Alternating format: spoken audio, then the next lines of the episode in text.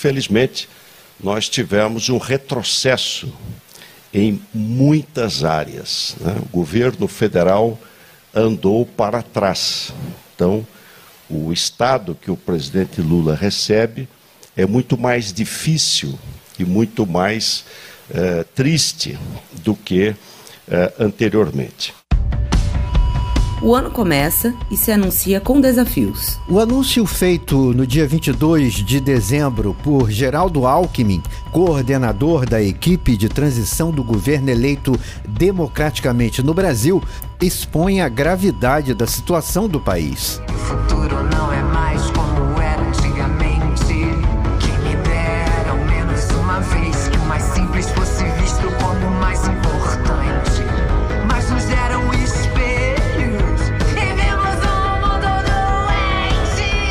falta de transparência na administração pública nos últimos anos deixaram um rastro de destruição dos direitos sociais. Cortes em educação, saúde, mobilidade, o sucateamento das instituições, a degradação do meio ambiente e a falta de políticas públicas que atendam às necessidades dos menos favorecidos. Mesmo assim, com esperança renovada, o ano de 2023 nos apresenta os caminhos para uma retomada ao diálogo, restauração da democracia e reconstrução de um Brasil para todos.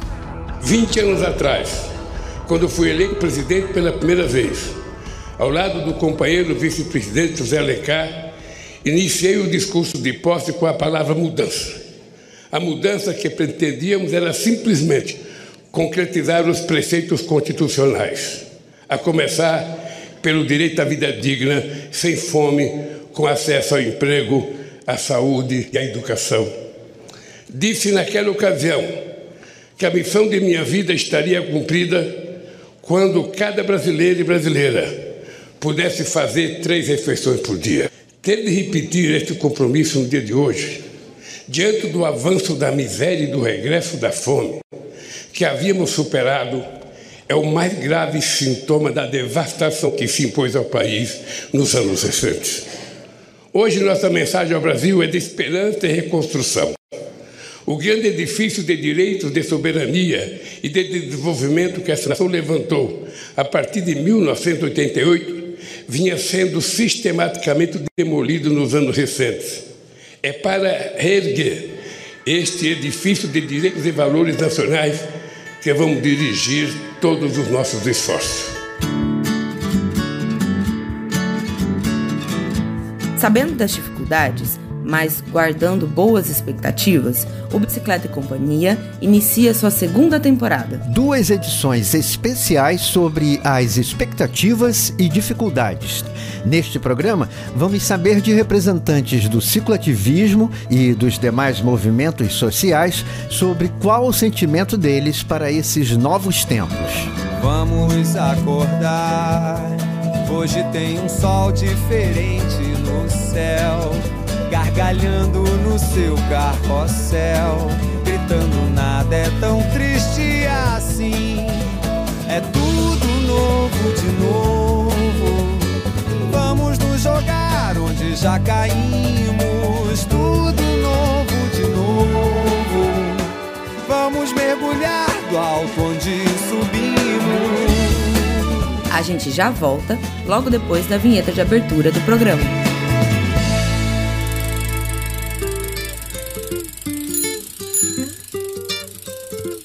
Bicicleta e Companhia.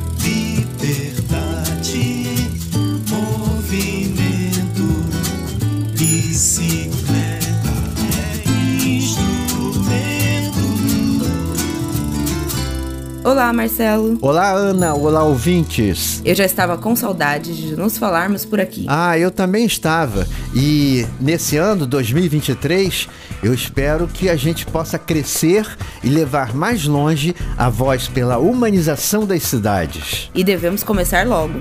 Dá para perceber uma onda muito boa no ar, vindo de todos os lados. Salve a diversidade. A gente vem do tambor do índio, a gente vem de Portugal, vem do batuque negro, a gente vem do interior e da capital, a gente vem do fundo da floresta, da selva urbana dos arranha-céus. Brasil? E na reconstrução desse Brasil de muitos Brasis, revisitando a nossa história, fazendo conexões da bicicleta com diversos movimentos sociais. Algo que é presente no movimento Amazônia Passa Aqui, uma iniciativa que começa lá na floresta, mas passa pelos grandes centros urbanos e encontra na bicicleta a defesa da vida e a preservação. É o que nos conta a cicloativista Aline Cavalcante, associada da Ciclocidade na cidade de São Paulo e coordenadora do movimento Amazônia Passa Aqui. O Amazônia Passa Aqui, ele trabalhou ano passado, em 2022, com a ideia de mobilização da galera da bike para pleitear, reivindicar a proteção da Amazônia aqui nas, nas, cidades do Sul e do Sudeste. Então, mesmo aqui, né, distante da Amazônia, a gente estava aqui pedalando e fazendo atividades culturais para manifestar nosso apoio e marcando nossa posição de um projeto político que incluísse a Amazônia e todos os biomas do Brasil dentro de um projeto de preservação é, das florestas, dos biomas e dos povos que a protegem, né? Que, que são os povos indígenas e os povos tradicionais. Aline tem expectativas positivas, mas ela também diz que devemos estar atentos às dificuldades. O início do governo Lula tem sido de muitas boas surpresas, né? A gente sabe que não, não vai ser fácil, a gente sabe das forças reacionárias que ainda imperam muito forte no Brasil. O bolsonarismo, ele não acaba, né, com a derrota do Bolsonaro presidente, né? Existe aí uma bancada muito conservadora, muito reacionária e fascista ainda instalada no nosso país. Então a gente sabe que vai ser um governo de muita batalha, muita luta, muito, muita dificuldade, até algumas contradições, mas a gente enxergou com muitos bons olhos a criação, principalmente do Ministério dos Povos Indígenas, que hoje traz a Sônia Guajajara como ministra. Para mim, assim, foi uma das grandes novidades, assim, uma das, das coisas que dá para ser mais celebrada nesse governo, além do Ministério das Cidades também. Então, eu aqui, a gente no Amazônia Passa Aqui, que trabalha com cidades e questão ambiental, foi com certeza um, um, um grande sinal ter voltado esse, o Ministério das Cidades e ter agora né, constituído o Ministério dos Povos Indígenas.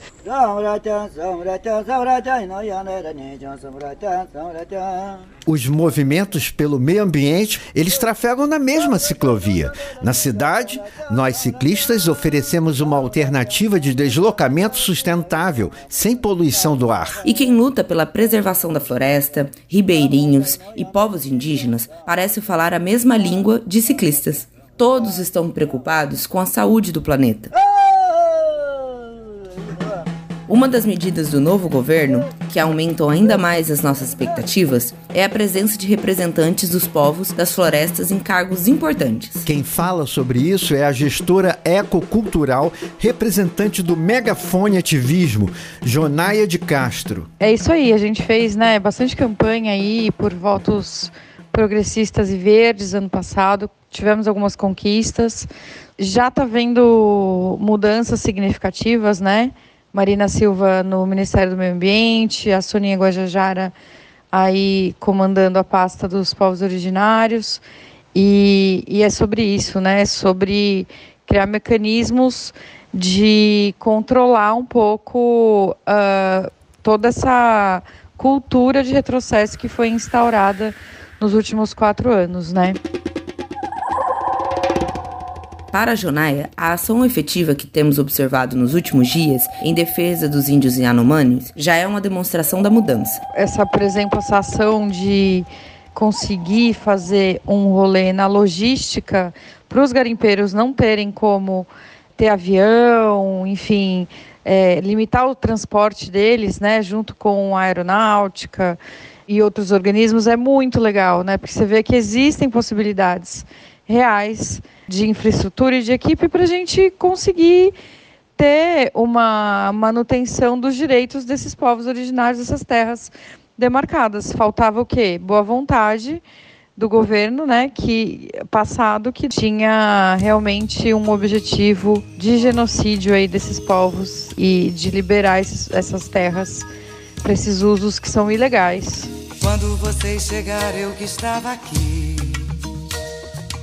De modo tão sincero os recebi. Mostrei-lhes minhas malocas, as tábuas com as suas ocas. Ofereci-lhes meu vinho do açaí. Você deve ter notado que Jonaia falou de uma cultura de retrocesso, algo que atingiu também a mobilidade. Nos últimos quatro anos, não avançamos em nada do que estava previsto, por exemplo, na PNMU, a Política Nacional de Mobilidade Urbana, que foi estabelecida como lei em 2012, durante o governo de Dilma Rousseff.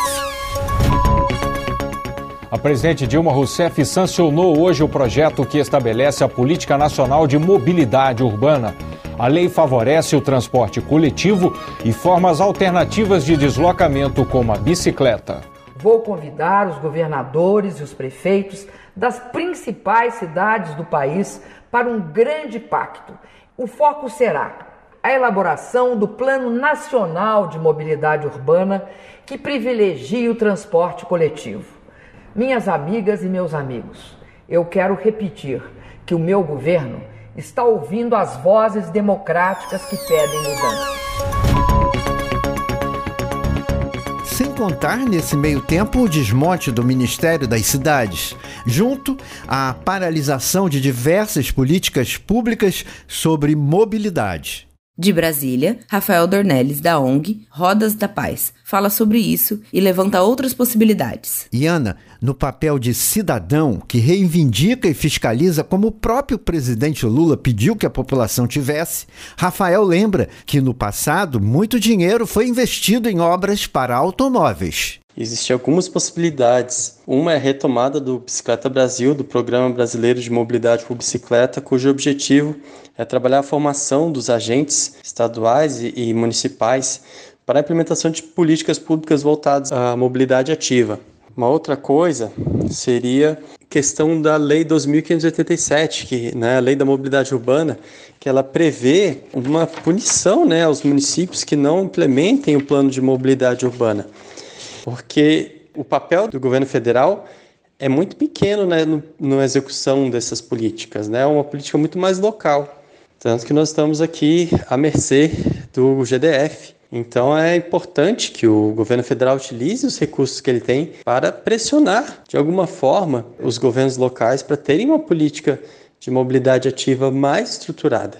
Uma outra coisa também, criação de novos PACs ocorreram vários pactos nos primeiros governos Lula e Dilma, onde as obras eram voltadas para o carro, né? Mas é extremamente importante que tenha um privilégio nesse sentido para construção de calçados, urbanização das cidades e ciclovias.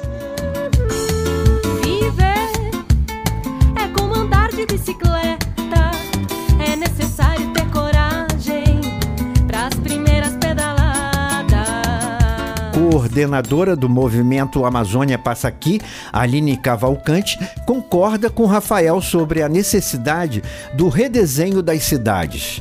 Ela também considera que, apesar do otimismo e da volta do Ministério das Cidades, ainda temos muito que lutar.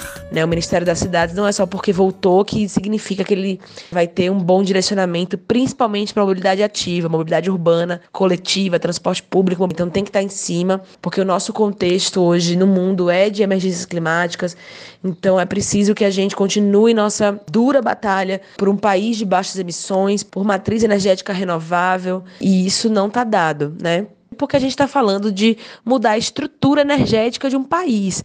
Não é simples, não é uma tarefa fácil você lidar com isso, mexer no vespeiro né, dos, dos grandes poluidores, desincentivar o uso do petróleo e buscar alternativas viáveis para essa substituição que não só é substituição de combustíveis, mas também de um olhar para as cidades, né? um novo planejamento urbano e territorial é, que seja menos carro dependente, né? que estimule as pessoas a andarem mais a pé, de bike, de transporte público, a partir de um redesenho das cidades. Então é uma lógica mesmo de cidade que a gente precisa refazer. Dentro do governo, Rafael Dornelles acredita que a presença de forças políticas progressistas, como o PSOL, pode ajudar. É, agora com essa presença né, do PSOL e do Boulos, por exemplo, no governo federal, pressão vai ter de alguma forma, uma reforma urbana. Né? A reforma urbana está intrinsecamente ligada à questão da mobilidade, designa o formato e o tipo de mobilidade que a cidade vai ter.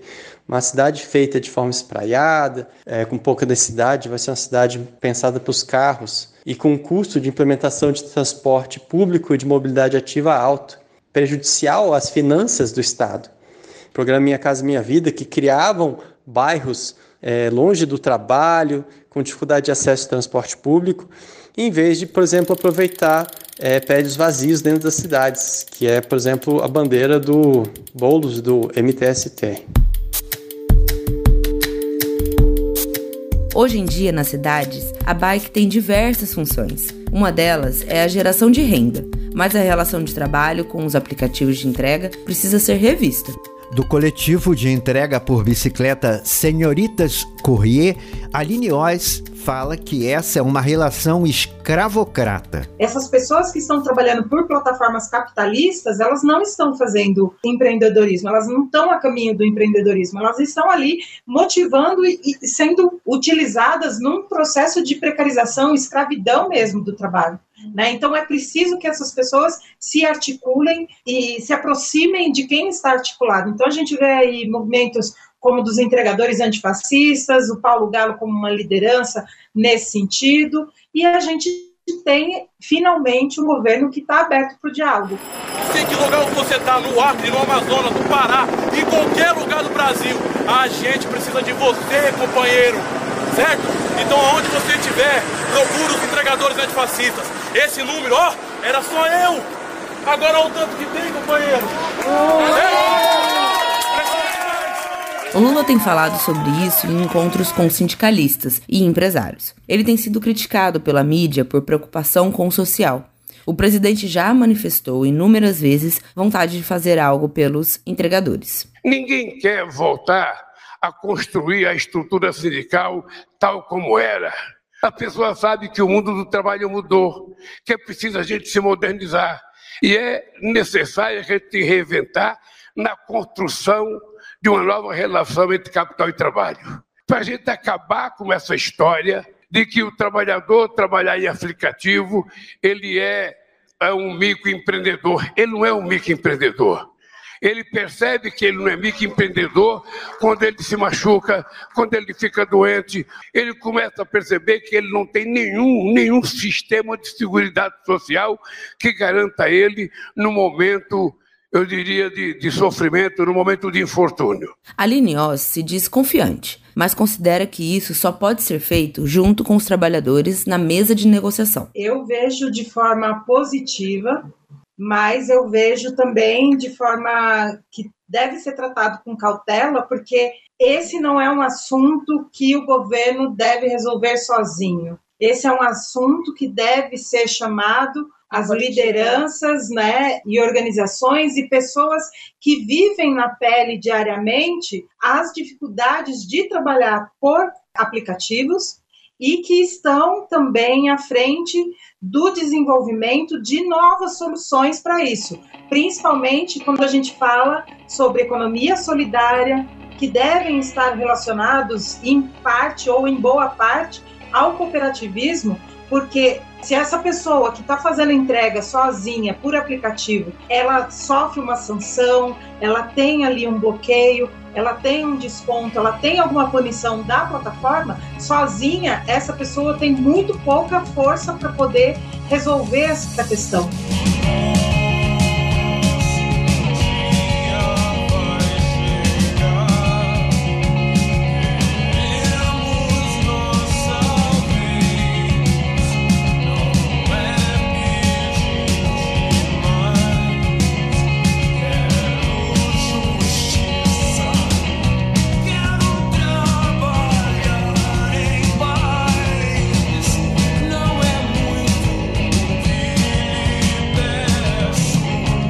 Todas essas questões que estamos levantando sobre direitos sociais, ambientais e o acesso à cidade na agenda do ativismo apontam para melhoras. Está no discurso e em menos de 100 dias de governo, nas ações que temos observado. Pois é. Mas como atender a todos diante do quadro de destruição que o governo recebeu do antecessor? Sem contar, como já foi dito aqui, diante de um Congresso conservador e até fascista? As necessidades urgentes são inúmeras. Fica até difícil eleger o que é mais grave depois da crise humanitária nas terras Yanomamis.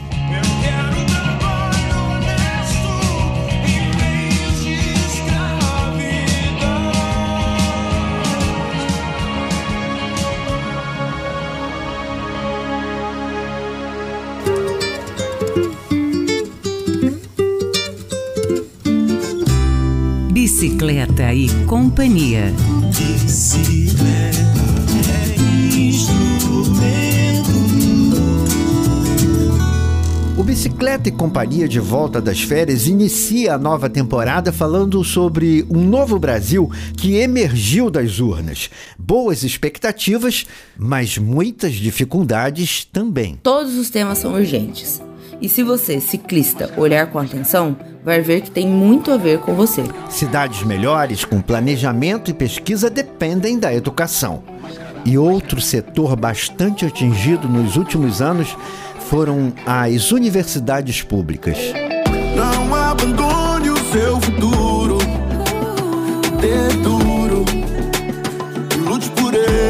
Um assunto que parece não interessar alguns brasileiros. A nós do Bicicleta e Companhia interessa muito. Afinal, o projeto nasceu na UF, em Niterói, e tem agora o apoio da UFPE através da transmissão dos programas nas suas emissoras de rádio.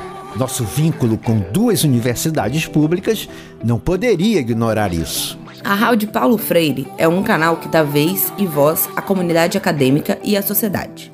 Como universidade, ela também depende de investimentos para se modernizar. Após anos de cortes nas verbas para a educação, um número grande de universidades federais tiveram seus laboratórios sucateados. A professora da Universidade Federal de Pernambuco, coordenadora geral e pedagógica da Rádio Paulo Freire, Paula Reis, fala das suas expectativas sobre o novo governo. A expectativa é de a gente melhorar a educação pública, a universidade pública, ter mais investimento, melhorar o orçamento, apesar de que a situação concreta, as condições, né, não são favoráveis, porque a gente sabe que o governo Lula recebeu o Brasil com as contas públicas muito precárias, em diferentes em relação ao mandato dele lá atrás, em 2003.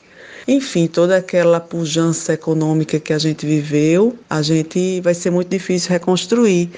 Mas, de qualquer forma, o desejo, a vontade política e um governo sensível às questões da educação, é, a gente acredita então que vai melhorar de alguma forma, é, retomar o processo que ficou interrompido e desconstruído da comunicação pública, né? A gente sabe que a, a empresa brasileira de comunicação foi transformada numa empresa governamental, né?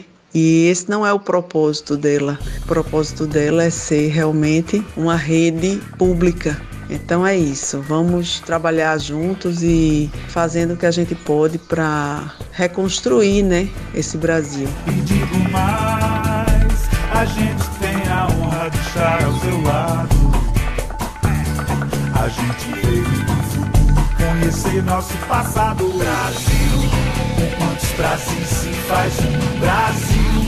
Reconstruir esse Brasil fazendo cidades para pessoas é a nossa sugestão. Foco da Carta pela Mobilidade Sustentável nas eleições da UCB, Cidade a Pé, IDEC Brasil e várias associações locais. O documento virou proposta e foi entregue por Ana Carbone, diretora financeira da UCB, ao vice-presidente Geraldo Alckmin em novembro passado. Na época, né, o Alckmin foi muito receptivo, foi uma reunião relativamente longa, assim, dentro de, né, até da expectativa que a gente tinha. Ele né, demonstrou uma compreensão da pauta, mas a gente, nesse início de governo, né, a gente ainda está vendo uma reestruturação. É, o Ministério das Cidades, né, ele foi é, desfeito, então ele está sendo reconstruído. A gente entende que é algo que é um processo, os mandatos acabaram de começar, então a gente está aqui trabalhando né, para fazer com que a gente consiga avançar. Bicicleta Brasil, por exemplo, que ele seja regulamentado. A gente vem trabalhando a Estratégia Nacional da Mobilidade por Bicicleta, um projeto que começou lá em 2018, né, com incidência pelo programa Bicicleta Brasil. Então, é, a gente conseguiu fazer com que ele passasse no, no, no Senado de uma maneira bastante rápida até. Né? Então, é, a gente está numa situação né, econômica complexa, questão do emprego, né, muita gente passando fome. Então, a gente entende também que existem é, aspectos que são super prioritários aí, a gente precisa ter essa compreensão também, né? Apesar do otimismo e o governo sinalizar para uma administração centrada no social, a gente também concorda com a Ana Carboni. E mesmo a mobilidade sendo um tema importante, o Brasil passa por problemas urgentes. Precisamos ser pacientes e, enquanto isso, mantermos a mobilização junto às associações debatendo alternativas. Jonaia de Castro lembra que no ano passado o ativismo se fez tão importante que uma das vencedoras do prêmio Megafone Ativismo é hoje uma ministra do governo Lula. É, o ano passado, por exemplo, a Soninha ganhou o prêmio Megafone. Ela ganhou como representante da PIB em melhor marcha. É, é, a gente entregou o prêmio em abril de 2022, então a gente teve aí a eleição no final do ano e hoje ela é nossa ministra. Então é muito legal a gente ver o quanto os diversos ativismos impulsionam para que essas pessoas ganhem muita visibilidade e conquistem muitos espaços. A posse de Sônia Guajajara, num momento tão difícil para a nação Yanomami, devolve um pouco de dignidade aos povos da floresta. Presidente Lula, eu lhe parabenizo pela coragem e ousadia de reconhecer a força e o papel dos povos indígenas. Neste momento em que é tão importante o reconhecimento desse protagonismo dos povos indígenas frente à preservação do meio ambiente e da justiça climática. A nossa posse aqui hoje, minha e de Aniele Franco, minha amiga ministra da Igualdade Racial, é o mais legítimo símbolo dessa resistência secular, preta e indígena do nosso Brasil.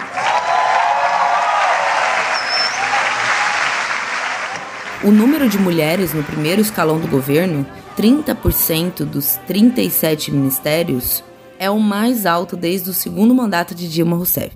São ao todo 11 mulheres. Como falou Jonaia, o retrato da militância feminina e da luta das mulheres em diversas frentes, a representação da força do ativismo pela vida. Que eu espero e a gente pode acreditar que nos próximos quatro anos a gente consiga agir coordenadamente em várias esferas, né? Então, na sociedade civil organizada, eu faço parte né, do Megafone, que é um prêmio de ativismo, que é sociedade civil organizada, junto uh, numa coalizão super bacana com o Greenpeace, com o Engajamundo, Pimp My Carroça, o ISA, a WWF, a Suma Uma, e a gente quer dar mais visibilidade para os ativismos, tanto os ativismos ambientais, socioambientais, é, antirracistas, feministas, enfim, todo esse universo que é o universo do progressismo verde, vai, vamos dizer assim. E uma agenda de direitos humanos que merece ganhar mais visibilidade, merece ganhar mais para que fortaleça a partir dessa sociedade civil organizada, né?